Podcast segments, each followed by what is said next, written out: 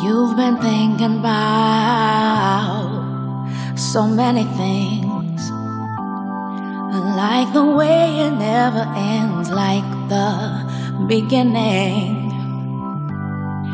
You can work so hard, but still not be winning. That's when you need to go within. There are gonna be those times when you wake up to hurtful words inside your head that won't let up. And though I know you can't recite them all verbatim, that's when you need to go within. When you're gonna love, really love yourself. When you're gonna love, really love yourself. Though you say it's too hard, all I ask is you start. When you're gonna love, really love yourself. Can count all the times when somebody told you they'd be there, but they weren't. But see, the only one you won't lose your faith in is the person who's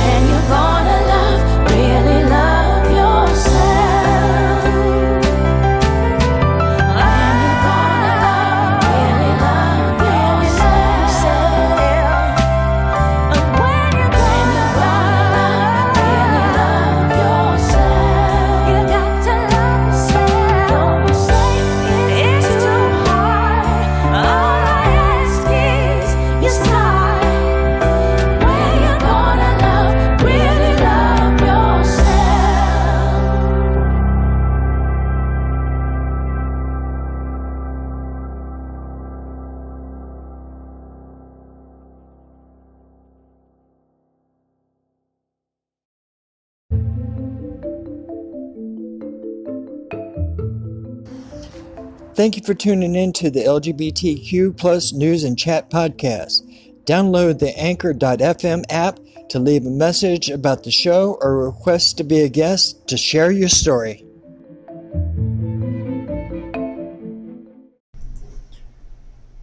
Where Love is Legal, William Lounsbury is the head of communications for the Witness Change nonprofit organization. The nonprofit holds the goal of ending human rights violations of marginalized communities around the world. Witness Change executes their visual and oral storytelling methods with collaboration and aided research from experts and advocates in the human rights field. The Where Love is Illegal project is a campaign to share stories of LGBTQ plus discrimination and survival around the world. A little bit about the campaign crea- creation. Robin Hammond was inspired to begin the campaign while working on a different project. I think uh, it was in Nigeria where he traveled to meet four young men who had been arrested and attacked by their community for being gay. It was after meeting those men that he was inspired to work on this campaign. It started off as just a few people in Nigeria, then expanded to a couple more countries in Africa, as is now a global campaign.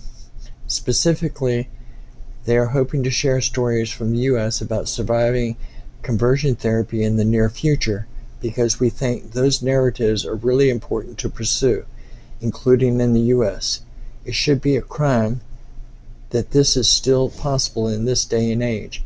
It's illegal in two thirds of the states, and conversion therapy is something that is absolutely barbaric. We hope that sharing these stories can reach more people and also reach influencers and help get some laws changed. Go to whereloveislegal.com. South Dakota lawmakers just voted to send doctors to jail for helping trans kids. After hours of heated and often comically inaccurate debate, South Dakota's House of Representatives on Wednesday became the first in the country to greenlight a bill that prohibits gender affirming medical care for transgender kids. The bill, which has nearly 50 sponsors, would make it a Class 1 misdemeanor for doctors to provide minors under the age of 16 with hormone treatment or gender confirmation surgery. Doctors who violate the law could face a $2,000 fine and up to a year in jail. Proponents of the bill says it protects children from medical experimentation. The bill's author has compared doctors who provide gender affirming care to Nazis. During Wednesday's floor debate, one Republican representative says such procedures would someday be considered as dangerous and pseudoscientific as lobotomies. Two Spirit Powwow is coming up in San Francisco. Bay Area American Indian Two Spirits will hold its ninth annual powwow Saturday, February 8th from 11 a.m. to 6 p.m. at Fort Mason Festival Pavilion, 2 Marina Boulevard in San Francisco. Featured dancers will make their grand entry at noon.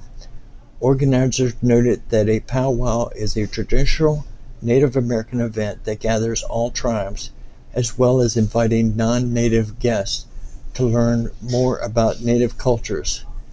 Last year, the event welcomed more than 5,000 people, and a large crowd is expected this year, according to a news release. The powwow features several hours of ceremonial honor dances, contest dances, and a drum contest.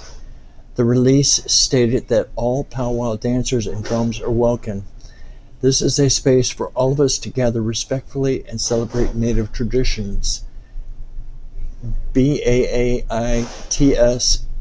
board chairman, a board chair Amelia Vigil stated, whether you're African American, Native American, white, gay, straight, transgender, whomever you are, and wherever your roots originated, come with curiosity and kindness.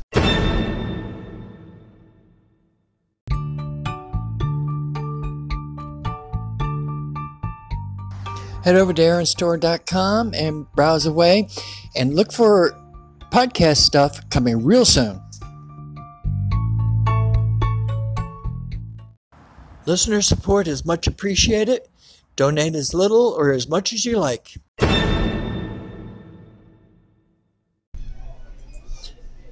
Indonesia rejecting homophobic pseudoscience. Sensational headlines, clickbait articles, and pseudoscience cannot be tolerated when they promote fear and hatred. Many in the media, including writers and editors, use these techniques to inflame prejudice against homosexuality and LGBTQ communities. Another technique used is to cite outdated research or cherry pick parts of research to make it seem like the author has based their opinion in fact. At a time when homophobic claims are becoming a mainstay of Indonesia media, we must take time to think through what is being said and assess if it is scientifically accurate. There are many examples of opinion presented as fact. One of the most heinous can be found in an article published by Republika on January 10th. In the article, Ishan, uh, Ishan, I'm sorry, makes blatantly untrue statements, uses discredited and outdated studies, and misinterprets others to support his opinion. He dresses up opinion as fact. Court rules for a gay couple in Indiana birth certificate suit. A federal appeals court sided with a gay married couple who challenged Indiana's birth records law, arguing that it discriminates against them and their children because birth certificates don't account for same sex spouses as parents. The decision from the Seventh U.S. Circuit Court of Appeals on January 17th reaffirmed a lower court's ruling in a 2015 case filed by Ashley and Ruby Henderson that required the state to recognize legitimately the couple's children as their own. The Hendersons of Lafayette alleged that local and state health officials discriminated against them when the Tippecanoe County Health Department declined to put both of their names as parents on their son's birth certificate in December 2014. The county at the time allowed only Ruby Henderson, the birth mother, to be listed as a parent. When lesbians led the women's suffrage movement, as Americans commemorate the centennial of the 19th Amendment, which granted voting rights to some, but not all women, it is important to acknowledge the lesbian leaders of the suffrage movement. A leadership team of three women with lesbian like relationships Jane Addams, Sophonisba Breckinridge, and Anna Howard Shaw took control of the suffrage movement in 1911. Suffrage scholarship has long acknowledged a shift from justice to expediency, from an emphasis on natural rights to an emphasis on gender distinctions in the movement at the turn of the century. The 1848 Declaration of Sentiments, a founding document of the suffrage struggle, proudly insisted that all men and women are created equal. However, by the early 20th century, many of the movement's new adherents emphasized women's differences from men. To gain support, they argued that female voters would engage in social housekeeping and clean up corrupt politics. Church of England says sorry for LGBT sex guidance. The Church of England will not be withdrawing guidance that said sex is only for heterosexual married couples. But the Archbishops of Canterbury and York are very sorry and recognize the division and hurt last week's statement caused. Justin Welby and John Sentamu said the statement jeopardized trust. It came ahead of a study by the church into human sexuality, due to be published later this year. Jade Irwin, an LGBT Christian, felt really disheartened and deflated when the guidance was issued by the Church of England last week. It said sex in gay or straight civil partnerships falls short of God's purpose for human beings. The statement came after the law changed to allow straight couples to have a civil ceremony. Tonga's Leitis in waiting.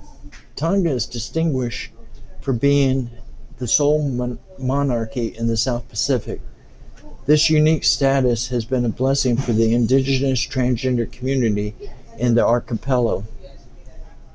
Adopting the local name of Leitis, the members of the community have long enjoyed honored positions as helpers to multiple generations of the royal family.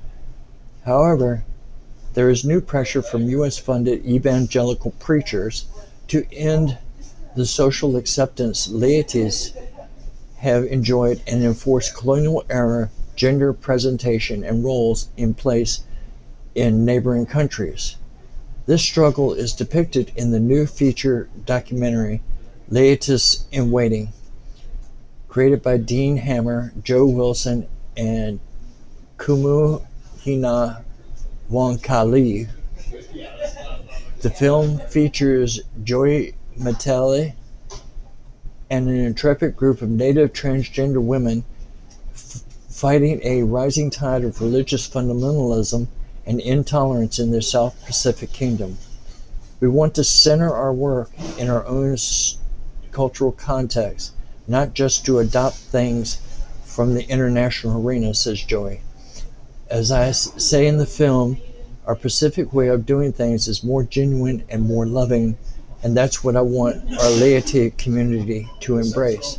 As this gripping film spreads the word of the leiti's determination to be respected to festival audiences around the globe, they are working daily through the Tonga Leitis Association, TLA, to demand greater inclusion and protection for LGBTI people throughout the South Pacific.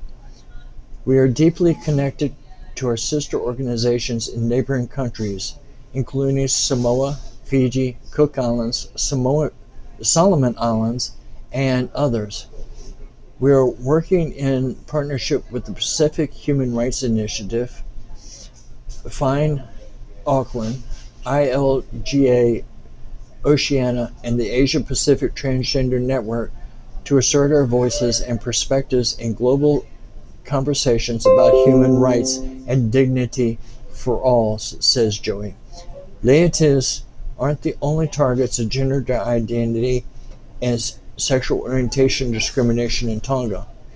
Family rejection of LGBTI children has also increased as religious challenges have grown. TLA operates a drop in center and temporary shelter for young people with nowhere else to go. We see it every day as more and more young people come to our center seeking safety, security, and simply a place to call home. We are here for them as we work for a better future for all, says Joey.